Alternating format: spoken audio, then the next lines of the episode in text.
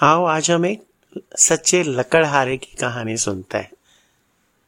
मंगल एक बहुत सीधा और सच्चा लकड़हारा था। पर वो बहुत गरीब था।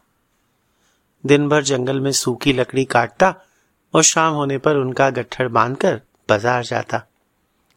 लकड़ियों को बेचने पर जो पैसे मिलते थे, उनसे वे आटा, नमक खरीद के घर लौटाता था। और उसे अपनी मेहनत की कमाई पर पूरा संतोष था। एक दिन वो लकड़ी काटने जंगल में गया। एक नदी के किनारे एक पेड़ की सूखी डाल काटने पर, के लिए वो पेड़ पर चढ़ गया। डाल काटते समय उसकी कुल्हाड़ी लकड़ी में से ढीली होकर निकल गई और नदी में गिर गई।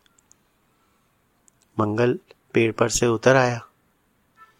नदी के पानी में उसने कई बार डुबकी लगाई। किंतु उसे अपनी कुल्हाड़ी नहीं मिली।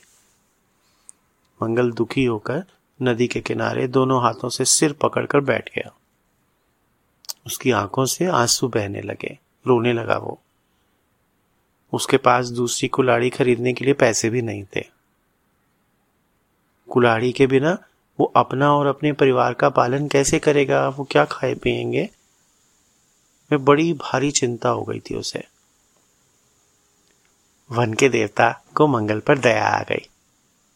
वो बालक का रूप धारण करके प्रकट हो गए और बोले, भाई, तुम क्यों रो रहे हो? मंगल ने उन्हें प्रणाम किया और कहा, मेरी कुल्हाड़ी पानी में गिर गई। अब मैं लकड़ी कैसे काटूँगा? और अपने बाल बच्चों का पेट कैसे भरूँगा? देवता ने कहा, रो मत, मैं तुम्हारी कुल्हाड़ी निकाल देता हूँ। देवता ने पानी में डुबकी लगाई और एक सोने की कुल्हाड़ी लेकर निकले, गोल्ड वाली। उन्होंने कहा, तुम अपनी कुल्हाड़ी ले लो। मंगल ने सिर उठाकर देखा और कहा यह तो किसी बड़े आदमी की कुल्हाड़ी है। मैं गरीब आदमी हूँ। मेरे पास कुल्हाड़ी बनाने के लिए सोना कहाँ से आएगा? ये तो सोने की कुल्हाड़ी है।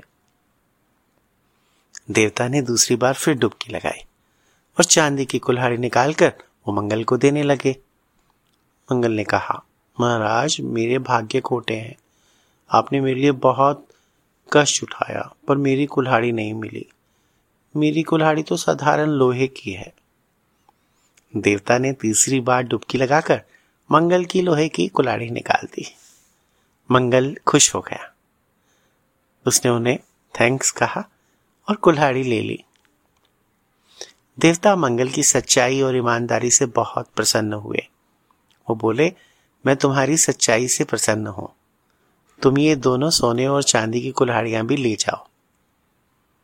सोने और चांदी की कुल्हाड़ी पाकर मंगल धनी हो गया। उसके पास पैसे आ गए, पर अब वो लकड़ी काटने भी नहीं चाहता था। उसके पड़ोसी ने मंगल से पूछा, कि तुम अब लकड़ी क्यों नहीं काटने जाते?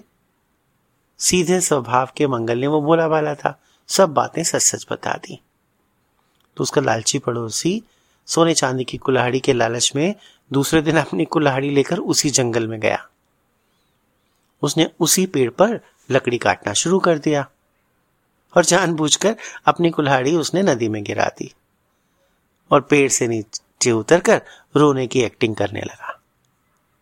वन के देवता उसके लालच का दंड देने के लिए प्रकट हुए। तो उसने पूछकर उन्होंने नदी में डुबकी लगाकर सोने की कुल्हाड़ी निकाली।